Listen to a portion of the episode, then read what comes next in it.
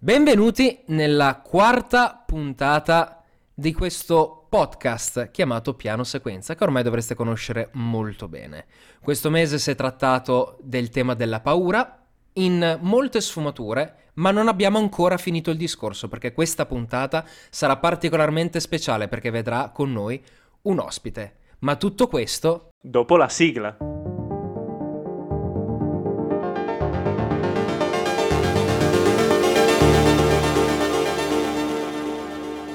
Ed eccoci qui, dopo la sigla che, fun fact, questa sigla ce l'ha realizzata l'ospite di oggi, che è il nostro buon Matte, il DOP mitico. Ciao, ciao, ciao a tutti, grazie mille, grazie mille per l'opportunità. Allora Matte, presentati un attimo ai nostri cari teleascoltatori. Allora, io sono Matteo Nisticò, mi occupo fondamentalmente della direzione della fotografia per cortometraggi, spero in un futuro come film. Abbiamo collaborato con Livio e Cielo già per un cortometraggio che in realtà è ancora in lavorazione, purtroppo bloccato causa Covid, causa una cosa che non sarebbe mai dovuta succedere, ma è successa una, una cosa enorme come una pandemia, ma va bene. troveremo, troveremo, una fine anche in questo. Mi occupo sostanzialmente di, di, direzione della fotografia e in parte anche di composizione di colonne sonore che virano verso l'ambient, verso il drone. Spero in un futuro di, di riuscire a sviluppare un po' di più questo, questo aspetto della regia, ma per il momento sono contento così, dai. Per la cronaca vorrei sottolineare che il nostro caro Matte ha fatto la colonna sonora, come diceva giustamente il mio collega, di questo podcast, ma per risparmiare la sigla finale è la stessa identica ma in reverse. È perfetta, è, un'idea, è un'idea che è venuta a cielo ed è perfetta assolutamente. Quando me l'ha detto ci sono rimasto di sasso, ma positivamente, nel senso è, è un'idea geniale. Non avevo pensato a una chiusura, ma lui semplicemente ha detto ok, ho bisogno della chiusura, mettiamo tutto in reverse, come se fosse un meme, invece è uscito perfetto. ci sei rimasto di, di Osas. di Osas. giustamente essendo in reverse. Però possiamo dire che finalmente su questo canale portiamo una persona proprio tecnica, perché io e te, Liv, siamo molto, molto più teorici sotto certi profili e aspetti. Oggi il buon Matte, insomma, direi che da un punto di vista tecnico, soprattutto per quanto riguarda regia e fotografia, ne sai a pacchi, come si suol a palle. dire. A palle. a pallet. A pallet, esatto. ok, allora, qual è il collegamento, il ponte per il tema di oggi dagli episodi precedenti a questo. Qual è un film che parla di una forte componente di paura, ma che insomma si sposa anche con la tua, la tua professione, ovvero la fotografia, quindi che ha un lato fotografico molto forte e molto potente? Noi abbiamo pensato a un film uscito molto recentemente, stiamo parlando del 2018 su Netflix che è Annientamento di Alex Garland con Natalie Portman come protagonista, che è uno dei film un po' poco cagati effettivamente, però tra i più belli di quelli passati in sordina. Assolutamente vero. Ti chiederei appunto di, insomma, dirci la tua su questo, su questo film. Allora, intanto devo ammettere di aver skippato questo film per tre anni e mi sono accorto di aver fatto una immensa cavolata nel fare così. Perché Ma si può anche visto... dire cazzata in questo podcast. Ok, un'immensa cazzata.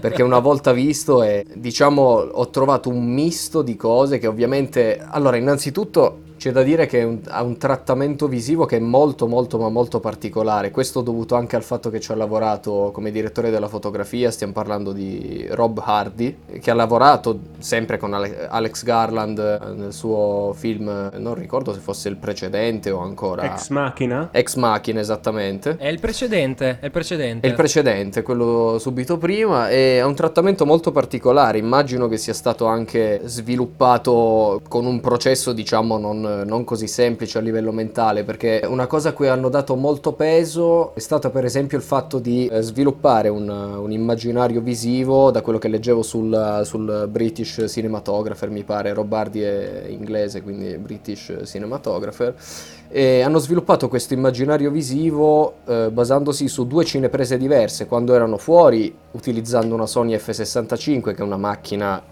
micidiale, sempre con lenti anamorfiche e una volta all'interno hanno usato invece delle RED che mi pare fossero delle Red Weapon 6K, mm, sempre con lenti anamorfiche ma di altra, mi viene in inglese, manufacturer, come si chiama, un altro produttore, con un altro produttore di lenti e sono due macchine che ovviamente hanno caratteristiche completamente diverse e che servivano appunto al direttore della, della, fotografia e al regista per creare due immaginari che non fossero completamente diversi ma diciamo sufficientemente distanti tra di loro. Per farlo percepire in maniera abbastanza esplicita allo spettatore cosa che comunque ovviamente una volta che tu ti metti a guardare il film non avendo coscienza del fatto che sono state usate due macchine non puoi saperlo nel senso non ti viene neanche in mente è una cosa che, che si basa sulla percezione non sulla, non sulla coscienza appunto visiva credo che pur purtroppo, se posso fare un inserto a quello che tu stai dicendo, probabilmente questo discorso qua si è notato molto bene in America, dove questo film è stato proiettato in sale cinematografiche. Qua in Italia è andato direttamente sulla piattaforma senza passare per i cinema.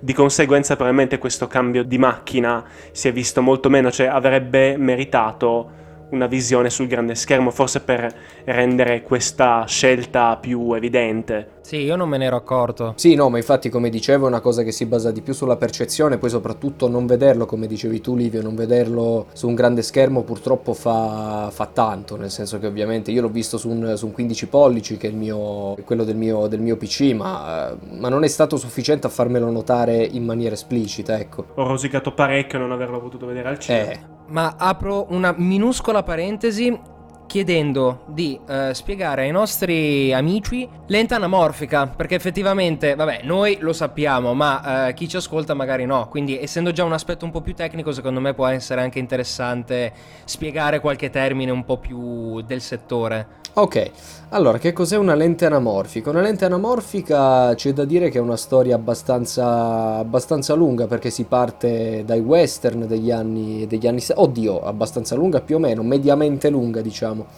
si parte dai western degli anni 70 ed è un tipo, una tipologia di lente che diciamo che ha un, un, elemento in più rispetto a delle lenti normali che potrebbero essere asferiche o, o di altro tipo ed è eh, un, um, una lente posta sul frontale che essendo conve- è un po' complicato spiegarlo, essendo convessa sul frontale tende a schiacciare l'immagine orizzontalmente eh, in modo da prendere eh, diciamo un, un, effetto panorama che poi deve essere però corretta perché uh, ovviamente l'immagine uh, si dice squeezed uh, diciamo squizzata schiacciata orizzontalmente ha delle proporzioni completamente sballate tutto molto allungato verticalmente ma in post produzione se si tratta di digitale o stampa se si tratta di pellicola bisogna fare un processo di desqueeze cioè decomprimere l'immagine orizzontalmente per riportarlo alle sue proporzioni originali qui c'è tutto un discorso di rapporto d'aspetto, si tratta di, per dire, il rapporto d'aspetto classico che viene usato nei telefoni è il 16 noni, se noi volessimo registrare su un 16 noni con una lente anamorfica ci troveremmo un'immagine in 16 noni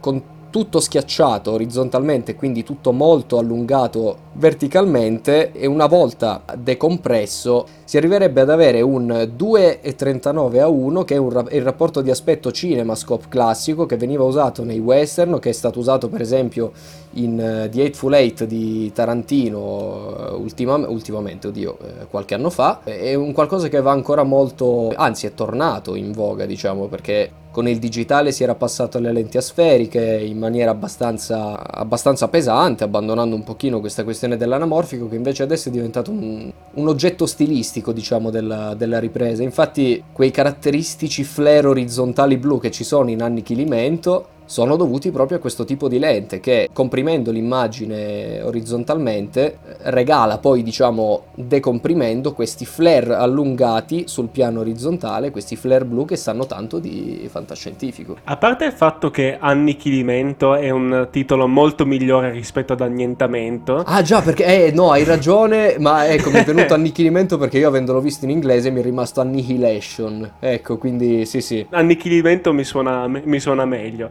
Però è, è, figo, mi fa veramente piacere avere appunto qualcuno che può parlare anche di questi tecnicismi perché comunque sono cose che effettivamente possono servire per espandere la propria conoscenza in questo settore. Il settore della fotografia tra l'altro molto poco sotto i riflettori se non i grandi nomi che passano per le nomination agli Oscar. Alla fine sono sempre, non sono come registro gli attori che sono sempre molto celebrati, i direttori della fotografia sono già un pochino più di nicchia. Ma io sognantemente volevo farti una domanda. A me è rimasto molto impresso questo film perché per una volta nella vita ho visto l'elemento di paura, l'elemento di ansia veicolato tramite i colori. Mi spiego meglio, nel momento in cui tu entri in questa bolla, nel, nel bagliore come viene chiamato, The Shimmer, hai perennemente, oltre a questo riflesso della luce che ricorda molto le bolle di sapone, che, per, che, permea diciamo tutto l'ambiente, hai anche piante e animali che crescono mescolandosi tra di loro con colorazioni molto vivide. E questo mi è rimasto impresso perché tutto quello che in questo ambiente è molto colorato vuol dire che è pericoloso. È riuscito a trasmettere l'idea di pericolo tramite una forte colorazione. A te, te hai notato la stessa cosa? Se no, che cosa hai apprezzato maggiormente della fotografia di questo film? Beh, allora, eh, quello che dici tu è assolutamente vero, nel senso che l'utilizzo dei colori è un utilizzo molto molto estremo. Diciamo che ci sono pochi casi in realtà ultimamente che, che fanno uso di questo,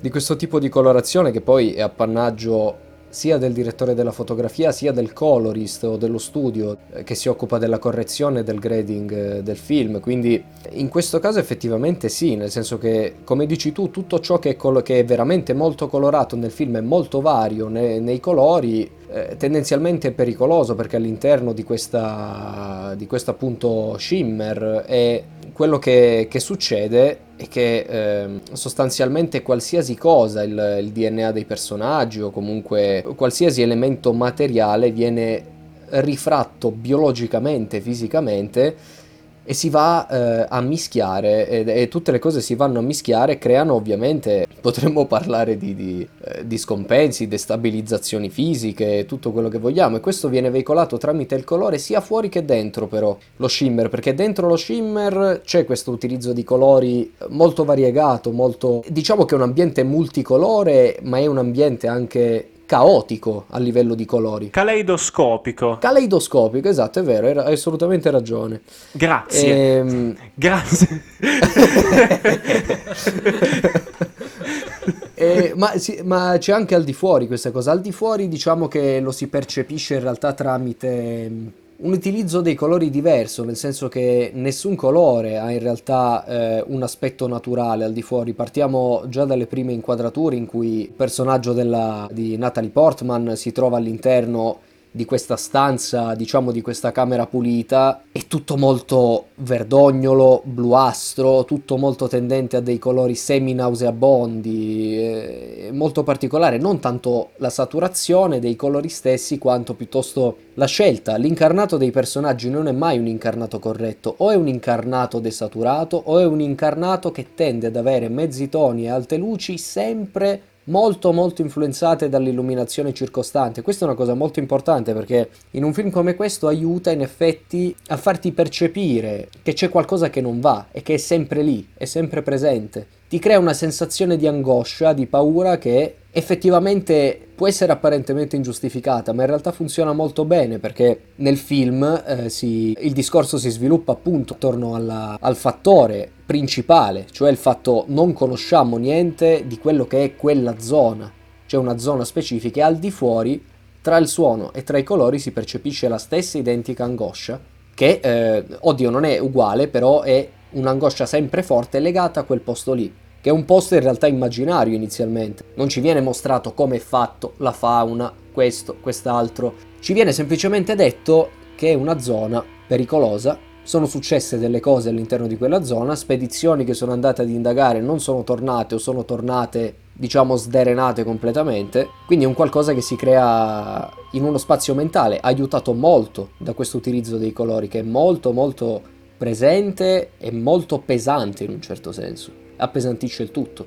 Per racchiudere tutto il tuo discorso, Matte, in un'immagine sola, porterei l'immagine di quello scheletro che tu vedi a centro film, che secondo me è proprio manifesto di tutto quello che tu sei andato a spiegare. Cioè, io racchiuderei tutto il tuo discorso in quell'immagine lì. Ma il concetto di paura, che tra l'altro, ribadisco, è molto bello che ci siano questi tentativi di fuoriuscire un po' dal binario horror classico, ovvero nel buio succede l'horror, cioè qui è tutto alla luce del sole come nelle precedenti puntate noi abbiamo parlato di comunque anche dello squalo, di It, di Midsommar, insomma, questo tentativo di fare un horror alla luce del sole. Ma secondo me se la summa dell'horror, della paura eh, di questo film a livello di immagine è quel, quello scheletro, che ti giuro, io questo film l'ho visto mh, mm, nel 2018 e ce l'ho ancora qua. Sono passati anni, ce l'ho ancora qua e probabilmente ci crepo con quello scheletro in testa. Ma peggio di un'immagine c'è un'intera scena. E secondo me la scena dell'orso è una delle cose più inquietanti che io abbia mai visto in vita mia. Perché è folle e lascerei a te la parola la descrizione di quella scena dicendo anche insomma che cosa ne pensi, come è stata costruita e lo scompenso enorme, ma veramente enorme che va a creare. È una scena devastante perché eh, devo ammettere, allora io non sono diciamo uno che guardando film horror in genere si fa prendere tanto dall'angoscia perché apprezzo il senso di angoscia ma lo tollero, nel senso tendo a tenerlo abbastanza a bada e ad assaporare più sfumature possibile della cosa. In questo caso è successa una cosa terrificante stavo andando completamente in panico. Ma nel senso, questa scena qui è costruita su un climax che potenzialmente non finisce mai, nel senso che parte dal momento in cui vengono legate tutte e tre le rimanenti in realtà Oddio, le rimanenti sono quattro, però eh, uno, dei, uno dei, dei, componenti della spedizione comincia a dare di matto e decide di legarle tutte e tre perché diciamo che fa 2 più 2 solo che al posto che venire 4 viene 16 e quindi nella sua testa si va più in là. Eh, ecco già in quel momento diciamo che si capisce che si sta rompendo qualcosa. Il problema arriva quando cominci sapendo che una della spedizione è morta e avendo visto il suo volto come è stata uccisa cominci a sentire la sua voce da fuori dalle, dall'edificio dove sono legate queste tre tenute diciamo in scacco da, dal quarto componente, cominci a sentire aiutatemi, help me, help me, molto allungato e molto, eh, come dire, pesantemente sbagliato, cioè tu hai visto questa persona morta, com'è possibile? Ed è lì che effettivamente comincia il problema dell'angoscia, perché tra tutto, tra tutto quello che succede, l'unico componente slegato che ha legato tutte le altre tre va fuori e comincia a, eh, a, cercare di capire cosa succede perché sentendo questa voce vorrebbe salvare l'altro componente. L'unico problema è che questo componente non esiste. Nel senso che fa parte, pre- o meglio, ha preso parte in quest'orso che ha rubato, diciamo, gli ultimi istanti di terrore e di dolore di, di, di, questo componente del gruppo, che se non mi sbaglio è Shepard o Shepard, non ricordo come si chiama. E la voce esce dall'orso che facendo il suo verso in realtà scimmiotta in un certo senso, in maniera abbastanza inquietante, molto tra- eh, stra- eh, trascinata, la voce di Shepard che chiede aiuto.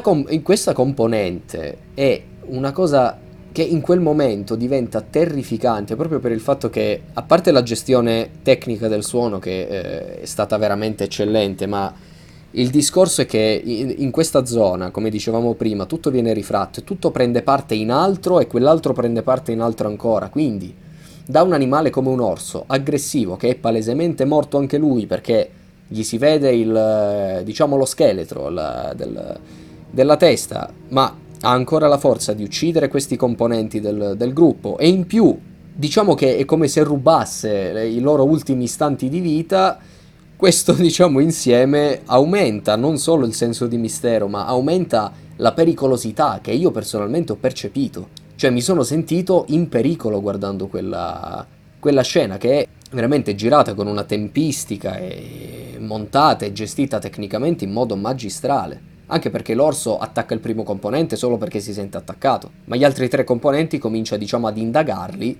da vicino, si avvicina, li annusa e ogni volta che tenta di fare quel verso esce la voce del componente che è stato ucciso da quest'orso che chiede aiuto.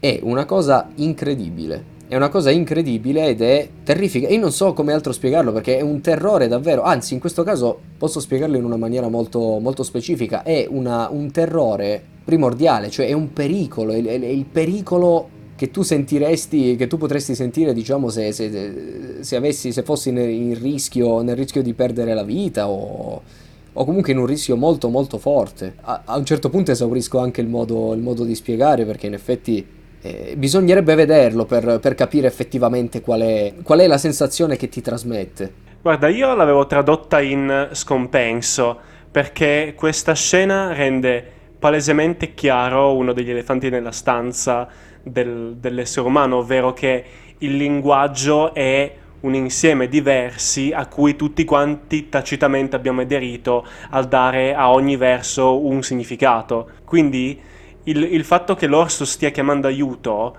è perché noi percepiamo in quei versi le parole di aiuto ed è questo lo scompenso che crea una frase di richiesta di soccorso è diventato il verso predatorio di una creatura a noi ostile, quindi c'è una perfetta sovrapposizione dei due estremi, la ricerca di aiuto e l'atto della caccia. Quindi questa cosa qua mescolata al fatto che appunto il linguaggio è puramente una convenzione che hanno, utilizz- che hanno, trovato gli esseri umani per comunicare tra di loro, rende questo, questo orso una delle cose più, dal punto di vista proprio concettuale, orrorifiche che si, che si può trovare, cioè i, le, le, proprie conoscenze tradite, cioè proprio quelle di base, il linguaggio è tradito da questa cosa, quasi come fosse una specie di, di pianta carnivora in qualche modo, che va ad imitare una pianta ed è una trappola. No, è proprio una questione, come dicevi tu, Livio, di, di questo pesantissimo scompenso, cioè un contrasto, un contrasto fortissimo che, non, eh, che, a parte che è incontrollabile, perché in un momento di quel tipo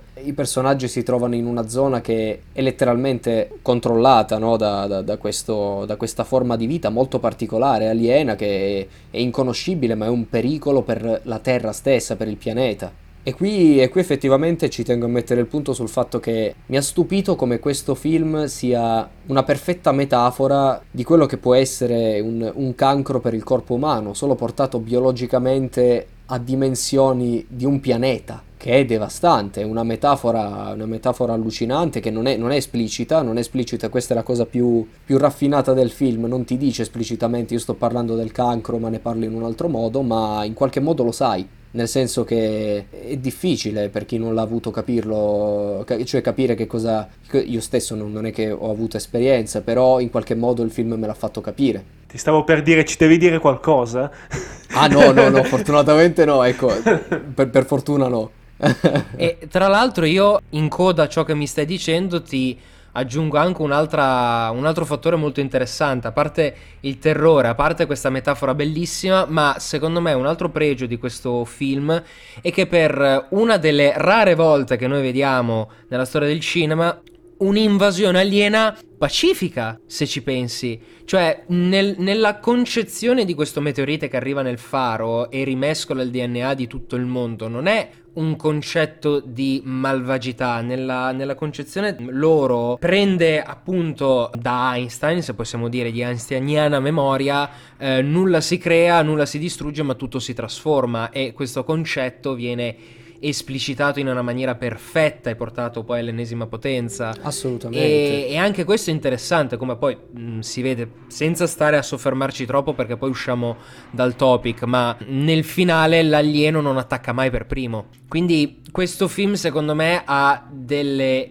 chiavi rarissime e mi spiace veramente tanto che sia così poco passato nel mainstream perché come diciamo, come diciamo sempre nei nostri podcast io e Liv il film per pochi non esiste. Esiste magari il film che devi vedere in un determinato momento però sono film che soprattutto di questo calibro vanno sempre visti e sponsorizzati al 100%. Io ho una personalissima opinione, adesso siamo abituati, proprio brevemente, siamo abituati al fatto che Netflix ha iniziato a produrre anche film belli, uno tra tutti Le strade del male, sì. per esempio. Quindi uno si è abituato alla produzione, diciamo, di serie TV teen, diciamo, e filmoni che ciccia fuori. All'epoca questo qua era il primo vero filmone che cicciava fuori e quando Netflix aveva diciamo una delle nome più basse che c'erano, quindi la roba dove ci trovi solo le cazzate, quindi secondo me la gente si è messa lì ve- pronta a vedersi che cazzo ne so, un film sugli alieni,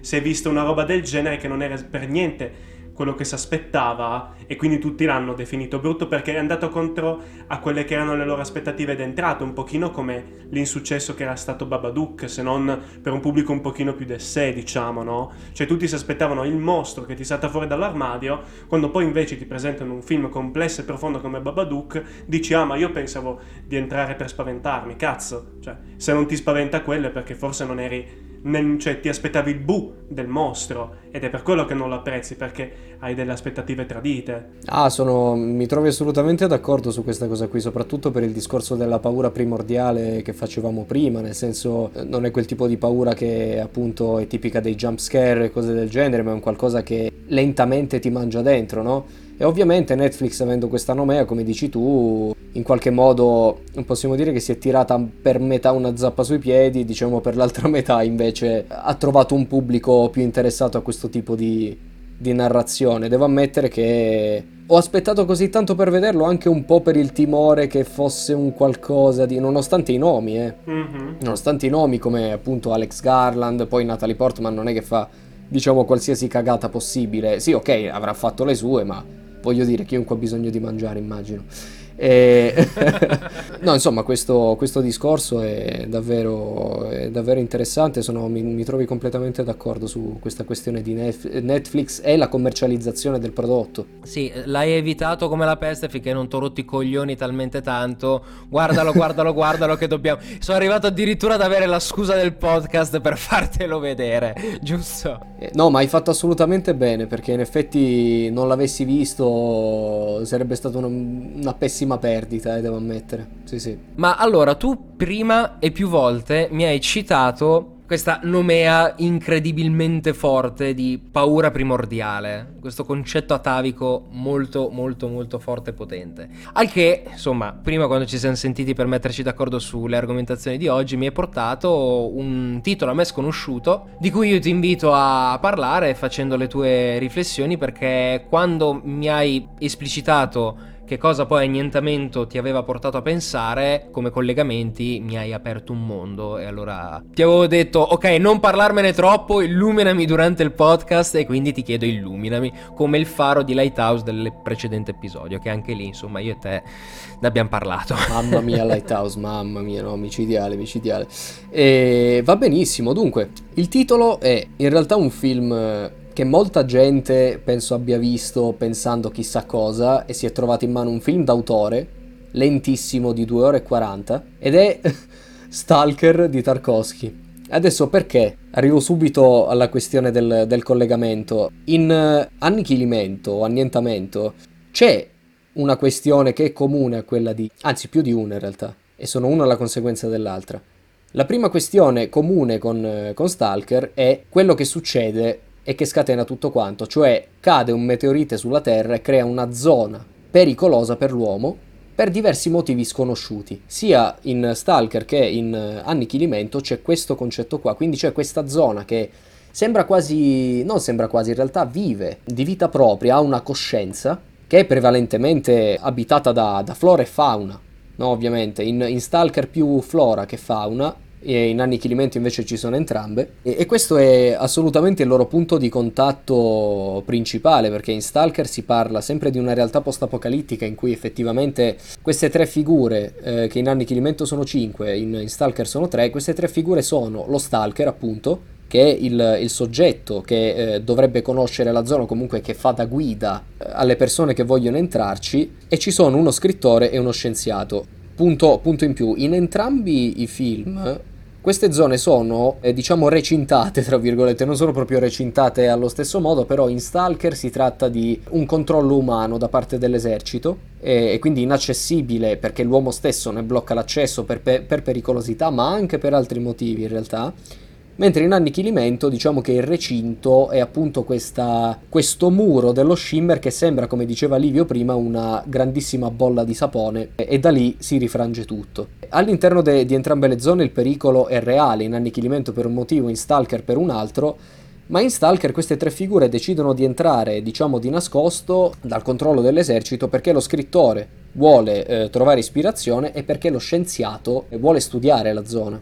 Lo Stalker non è mai stato veramente all'interno della zona, però eh, si lascia intendere nel film che ehm, diciamo si tratta di una professione che si tramanda in un certo senso. Il suo, il suo, predecessore si è suicidato a causa di questo lavoro, però si è suicidato per motivi che se uno vuole vederlo sono in realtà molto molto profondi e sono legati in realtà alla vita. Effettivamente un po' come è successo al, a Oscar Isaac, al suo personaggio in, in annientamento. E questo è un altro punto di contatto tra i due film, esattamente, sì, sì, sì, sì.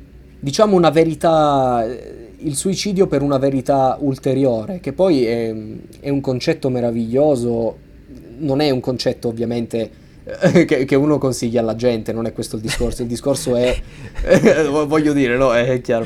No, però il discorso è che è stato affrontato molte volte anche in eh, filosofia, letter- letteratura, uno tra i tanti è Choran, io stesso ho tentato di, con uno dei, dei, due lavori di regia che ho fatto, che è stato il mio lavoro di, di laurea tra l'altro, e di, eh, di parlare di questo, di questo concetto del, del, suicidio non come forma di disperazione ultima, ma come forma di, diciamo, prima accettazione e poi liberazione azioni in un certo senso.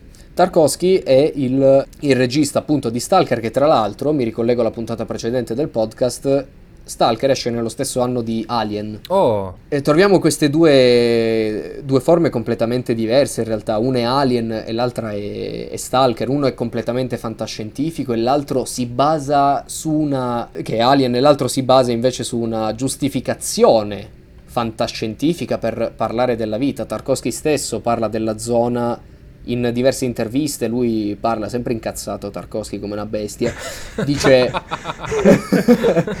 eh, no, non sono testuali parole perché sennò vengo denunciato, eh, però dice io mi incazzo quando mi chiedono che cos'è la zona, perché la zona è la vita, nel senso è, una, è un'allegoria, è una metafora dell'esistenza, della vita, è una, diciamo, è la metafora visiva de, della vita. C'è chi riesce a procedere, c'è chi invece si ferma e viene completamente annientato. E qui torniamo ad annientamento. È la stessa identica cosa. È un parallelismo e diciamo che può sembrare assurdo perché uno arriva dal cinema russo di fine anni 70, l'altro arriva da un, da un, libro scritto nel 2014 e eh, girato nel, è uscito nel, il film uscito nel 2018 quindi stiamo parlando di praticamente 30, 40 anni di, di, differenza però non è così assurdo se ci pensi perché entrambi, entrambi, i film in realtà entrambe le opere si rifanno a questo concetto di zona come eh, specchio e metafora della, dell'esistenza.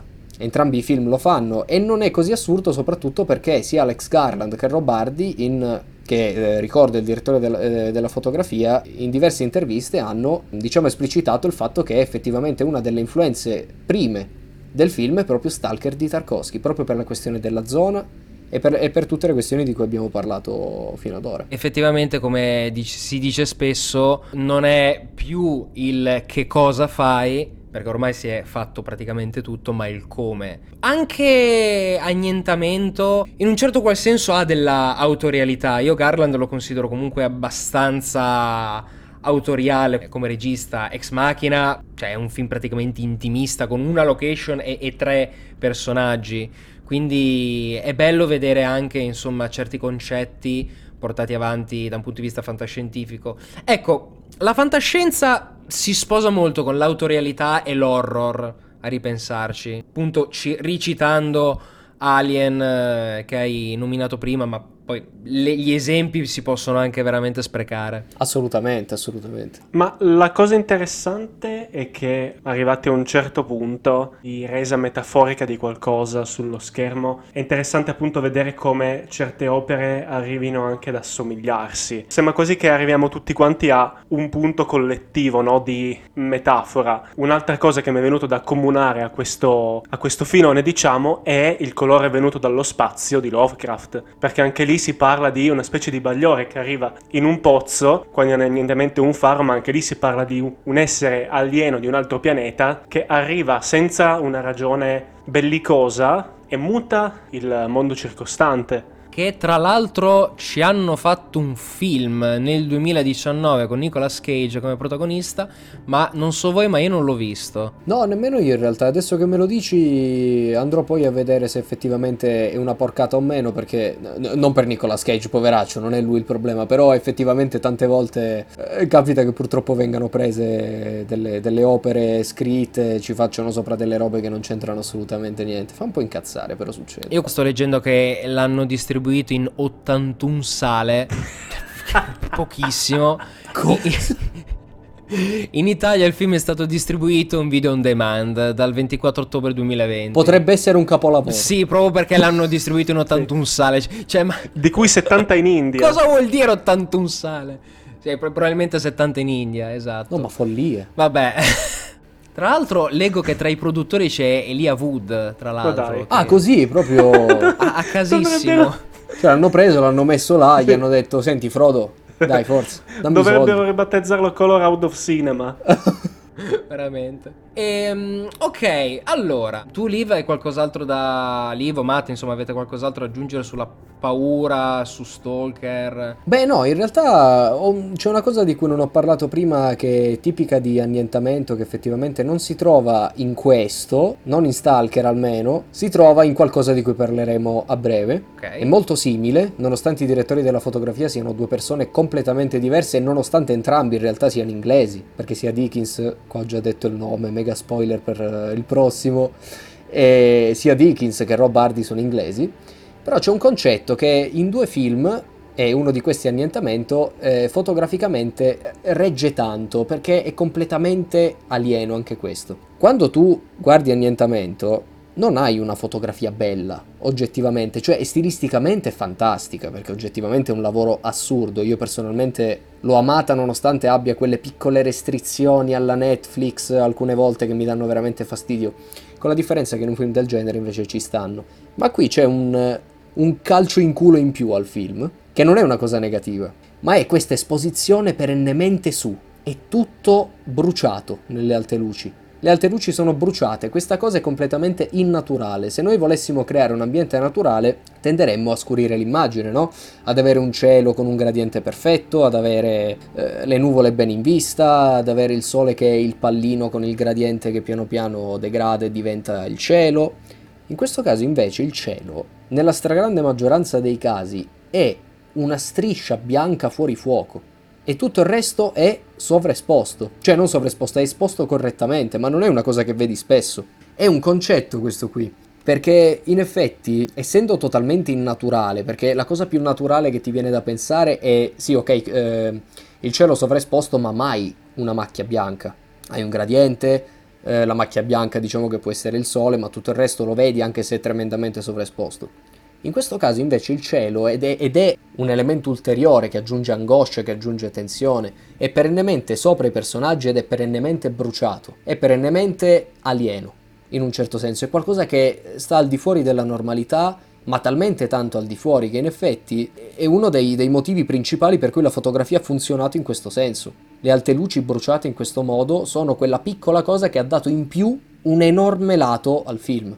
Questo in realtà non lo so se effettivamente io immagino di sì, nel senso non sono mica stupidi, cioè Robardi è una, sorta, una sottoforma di genio, no? Quindi voglio dire, è, è, è stato tutto pensato, però voglio dire, a mio parere è stata una trovata completamente geniale. Ecco, io già ad esempio sicuramente l'ho percepito perché il film mi ha angosciato particolarmente, ma non me ne ero accorto, quindi sentirti parlare è stata una figata sotto questo aspetto, punto puramente tecnico, quindi sono felicissimo e ci, ci speravo arrivassimo a queste, a queste rivelazioni fotografiche che mi esaltano tantissimo. Sono contentissimo di questa cosa, anche perché in effetti questo è quello che succede quando la fotografia va eh, in servizio alla narrazione, non il contrario. Ecco, a tal proposito, a tal proposito, tu spostandoci verso l'ultima tranche mi hai nominato il buon Dickens che Poverino, cioè è un povero sconosciuto, è stato nominato agli Oscar per la miglior fotografia 14 volte, insomma... Direi anche 15 ormai, se non mi Forse sbaglio. anche 15. sì, sì. È da quando ha 12 anni che viene nominato agli Oscar per la Esatto. fotografia. Praticamente. E ho l'impressione che quest'anno sarà il sedicesimo perché sta girando un altro film con Mendes, quindi immagino che ancora una volta... eh. Ancora una volta siamo lì. E il buon eh, Dickens, insomma, collabora spesso con un regista di cui oggi vogliamo parlare.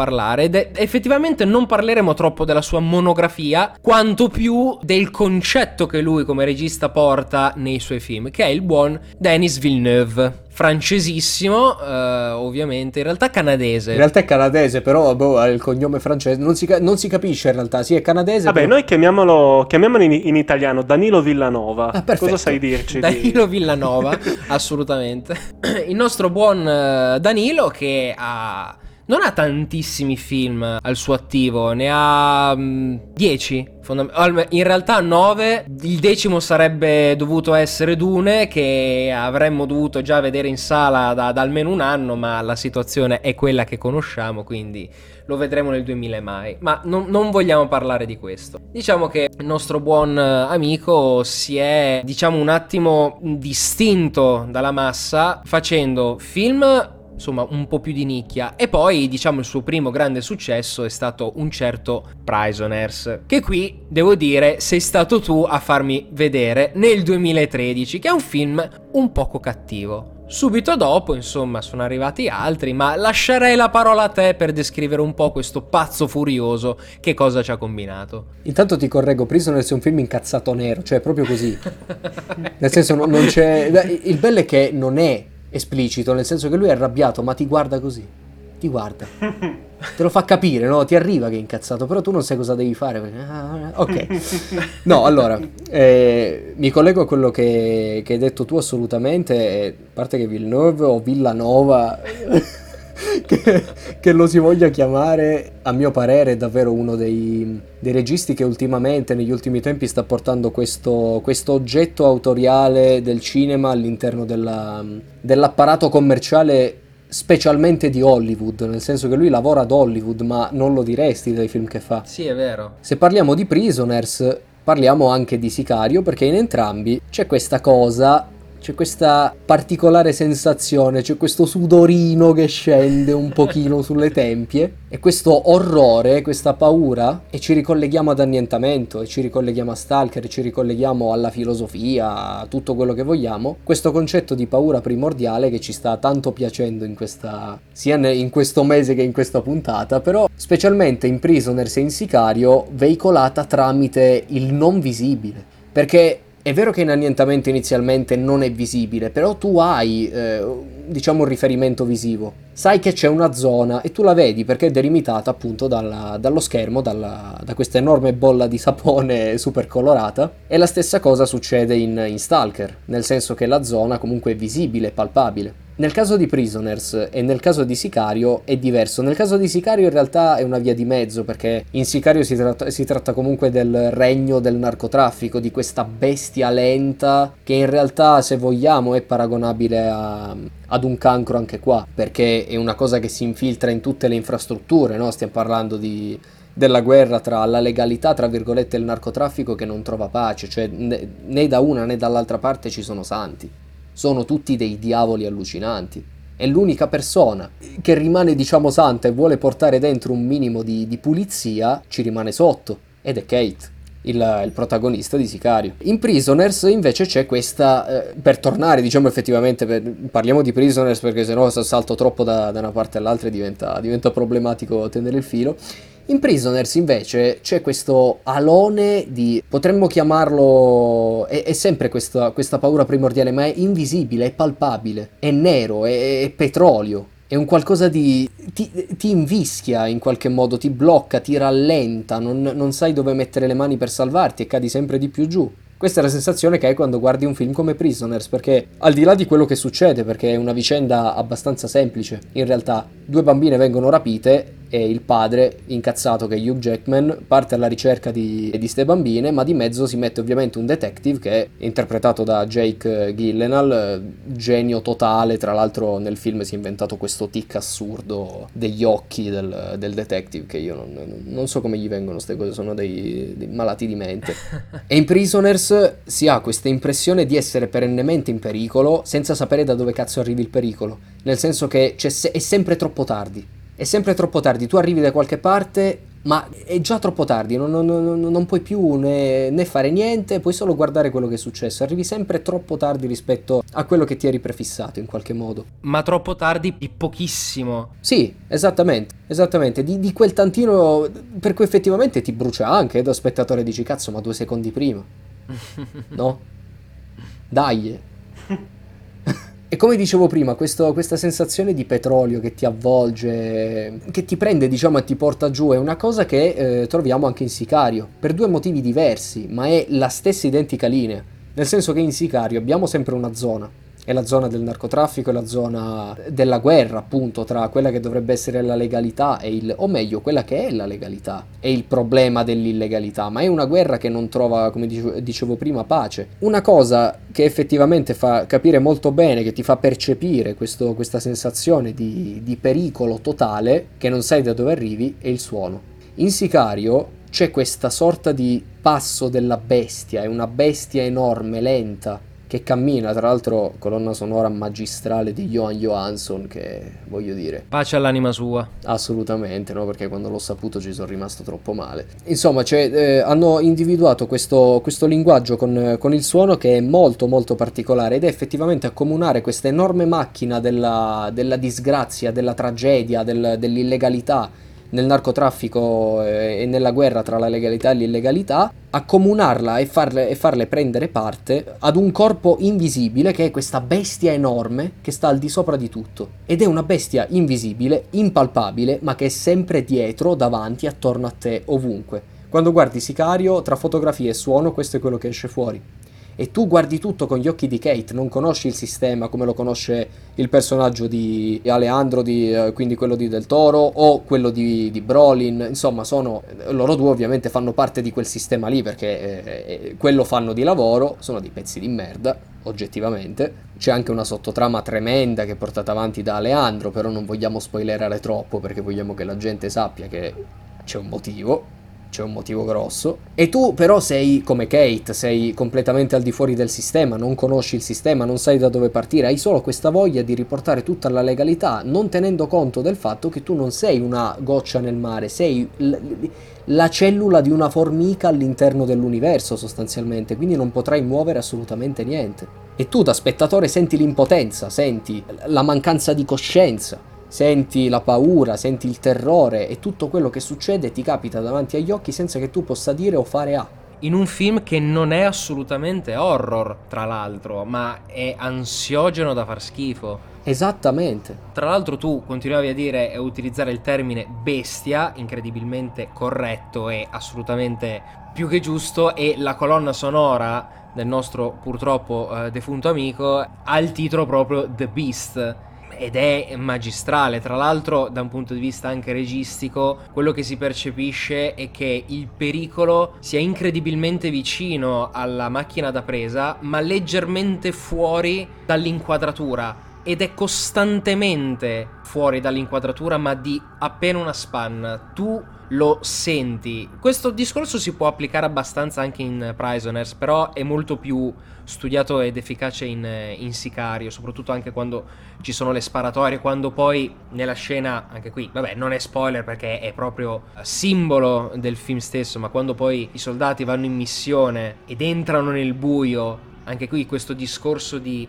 togliere, togliere la visibilità allo spettatore e di entrare nel buio con appunto The Beast di sottofondo. È incredibile, film dove la paura la percepisci in maniera così tanto fisica, ne ho visti, ne ho visti pochi. E, e soprattutto in non film horror. No, ma è, è, tenuto in piedi veramente in una maniera magistrale. Inoltre l'immagine iconica di cui parlavi, che è quella del, delle figure completamente in controluce dei, dei componenti dell'esercito, che, che a sfondo hanno questo incredibile tramonto allucinante fatto di colori impensabili. Dickens, Dickens le fa ste cose perché è incredibile. Dickens non le può fare queste cose, però lui non lo sa Esatto. e allora le fa lo stesso. Esattamente. lui funziona così. Esattamente. E vorrei porre appunto un accento su questa questione di, di Dickens. Mi, mi collego ad una cosa che è fuori dal discorso. Eh, eh, oddio, no, non è fuori dal discorso, però mi collego ad, una- ad un'intervista fatta da, mi pare, Vice, se non mi sbaglio, a Roger Dickens e Matthew Heinemann, che è il regista di un documentario che si chiama Cartel Land, che parla della stessa identica cosa, con la differenza che lui si è trovato veramente in quelle situazioni là e le ha girate di suo pugno. Ricordo come appunto Matthew Heinemann, che ha vissuto in prima persona appunto una, questo tipo di guerra, e si parla di quel tipo di guerre là, guardasse guardando Dickens dicendo tu hai fotografato la, la situazione esattamente come io la vedevo ad occhio nudo. Questo è il punto di realismo che Dickens aggiunge a livello di fotografia perché lui non ti mette l'inquadratura bella, anzi spesso te la mette storta, non te la mette in bolla, ti cambia il, il tilt, non te la fa perfettamente dritta, tutto fatto bene, perfetto, molto elegante. No, anzi elegante sì, ma storto, reale. E questa è la componente che effettivamente ti aiuta a percepire inoltre, insieme a tutte le altre componenti, è un'altra componente in più che ti aiuta a percepire questa bestia che ti, che ti si aggrappa addosso e ti tira sotto. Questa paura perché è una sensazione di reale, una sensazione vera, è un qualcosa che esiste. E questo è Sicario. Mentre il documentario che dicevi si chiama Cartel. Cartel Land di Matthew Heinemann, micidiale. Micidiale pure quello. No, è davvero. Heinemann è un mezzo, un mezzo eroe, nel senso va in mezzo ai proiettili che si sparano tra di loro e cowboy e, e cosi e, e sceriffi e sceriffi privati che si sparano tra di loro e lui è lì in mezzo che riprende e boh, cioè, basta questo. Beh, eh, da un punto di vista teorico do questa, questa informazione ai nostri ascoltatori se apprendono ogni tanto qualcosina eh, ed è il termine inquadratura sghemba che appunto che, che fa molto ridere come termine effettivamente però l'inquadratura sghemba sono tutte quelle serie di inquadrature pensate ad essere storte volutamente storte che ti danno quella quella concezione di disequilibrio che quindi aumenta la percezione di eh, paura, nausea, poi ovviamente dipende dal, dal film e dal contesto, per dare appunto questa sensazione di mh, disequilibrio, come detto. Esatto, o che banalmente ti portano con i piedi per terra, perché Dickens alla fine io lo vedo che ogni volta che guardo un suo film ci sono queste linee che tendenzialmente non sono mai così dritte e tu sei là e dici ok, l'avrebbe potuta fare dritta, sarebbe stata la stessa cosa? La risposta è no, assolutamente no. Certo. Eh, direi che insomma, se ne dette di cose oggi. Era pregna, eh. Era bella pregna, era bella pregna. Livio, che ci dici? Bravi. Bra- Grazie. No, io sono rimasto in silenzio ad ascoltare perché sono rimasto rapito. Incantato eh, da, da questi discorsi in cui io ho soltanto da imparare perché per quanto io sia del mestiere, come dire, il mondo del cinema è composto come il corpo umano da apparati. Diciamo che io stando più diciamo nella parte creativa questi discorsi molto tecnici molto spesso ne sono avulso, quindi sono rimasto ad ascoltarvi con piacere. E con piacere mi sono tolto le cuffie quando parlavate di scene di Sicario, proprio perché io ancora non l'ho visto e devo recuperarlo, quindi me le sono tolte prontamente quando c'era detto non è spoiler, ho detto nel dubbio, ops, metti mai, cioè mi fido di lui però non mi fido di me stesso, ecco. Esatto. Beh, mi è piaciuto che tu hai detto che insomma la macchina del cinema è un po' come le parti del corpo umano. Spero che noi non rappresentiamo i coglioni, ma questo è un altro discorso. Detto ciò, allora, Matte, di un po' come i nostri amici ti possono cercare in giro per il mondo dell'internet. Beh, allora, eh, intanto palese, palese, palese, profilo Instagram, quello diciamo professionale tra virgolette, che in realtà non sto più aggiornando, devo ammettere che mi sento abbastanza stronzo, però a breve magari uscirà qualcosina, vedremo. Eh, sul profilo Instagram eh, di Mnistikov, che è un nome improbabile se l'avete capito bene, se no vi faccio lo spelling M-N-I-S-T. I-C-O-F, vedi, non riesco neanche a farlo, è incredibile. M. Nistikov. Esatto, M. Nistikov, esattamente. Era così E- facile. E quello diciamo che è quello che tengo un po' più attivo, anche soltanto con le storie, robe del genere. Ho un profilo Behance, Behance, Bones, come si dice, Matteo Nisticò appunto, e quello lì veramente è invecchiato perché ho progetti di anni fa e non ho più messo niente. Il mio, il mio, il mio canale YouTube, ecco, questo è ancora peggio.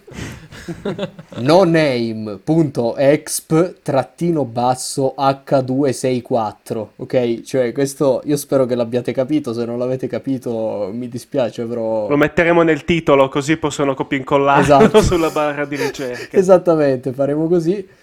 E no, direi basta perché in realtà SoundCloud eh, sì ce l'ho ma non lo tengo per niente attivo. E... Cioè hai un sacco di profili che devi aggiornare fondamentalmente. Sì, esatto, no, ma poi guarda, in realtà ho, ho, passato la settimana scorsa a girare tra gli hard disk, quando ovviamente non dovevo montare video, ma Cielo conosce questa storia ed è incazzato quanto me, immagino, per questa roba qua. sì. E ho passato il mio tempo libero a girare per vecchi hard disk, ho trovato decine e decine di tracce che non, non, ricordavo più di aver fatto e sto preparando qualcosina. Bene, bene. Magari, magari più avanti. Figo, tra l'altro come sai, come dire, no, no, noto con piacere questo tuo senso innato di marketing. Venite, venite a trovarmi nei miei vari profili di, dei quali non ne aggiorno nessuno. Quindi... Esatto, esattamente. No, però ci sono tante belle foto, Assolutamente. tanta bella roba. Tanta roba. Piace alla gente, no, non piace alla gente, ho 400 follower, 420, quello che è, insomma. Sono, sono ancora bassino, ma mm, diciamo che da direttore della fotografia penso che sia anche normale. Come dicevi tu, Livio, i direttori della fotografia sono semi-dimenticati, tranne, tranne quando si tratta di gente come me, che se li ricorda tutti, ma di me non si ricorda nessuno. Male. È molto molto male. Per ora, per ora. Faremo in modo che Dickens si ricordi di te. Assolutamente. grazie, grazie mille. O- obrigado, o me- no, obbligato. Anche perché adesso qui facciamo un mini spoiler, noi tre insieme anche a Conci che salutiamo se ci sta ascoltando. Ciao Conci. Ciao mm, Conci, ciao ciao. Chi è Conci lo scoprirete. E niente, abbiamo noi un po' di roba da fare che faremo nel 2013 quando sì, riapriranno. Esatto. Quando sarà possibile programmare qualcosa. Volevo anche salutare il mio carissimo amico Fabrizio che, che no, non conosco fa, dei, dei, Fabrizi, ma se un giorno conoscerò un Fabrizio gli farò ascoltare questo podcast. Perfetto. Una, una dedica postuma. Beh, è geniale come cosa.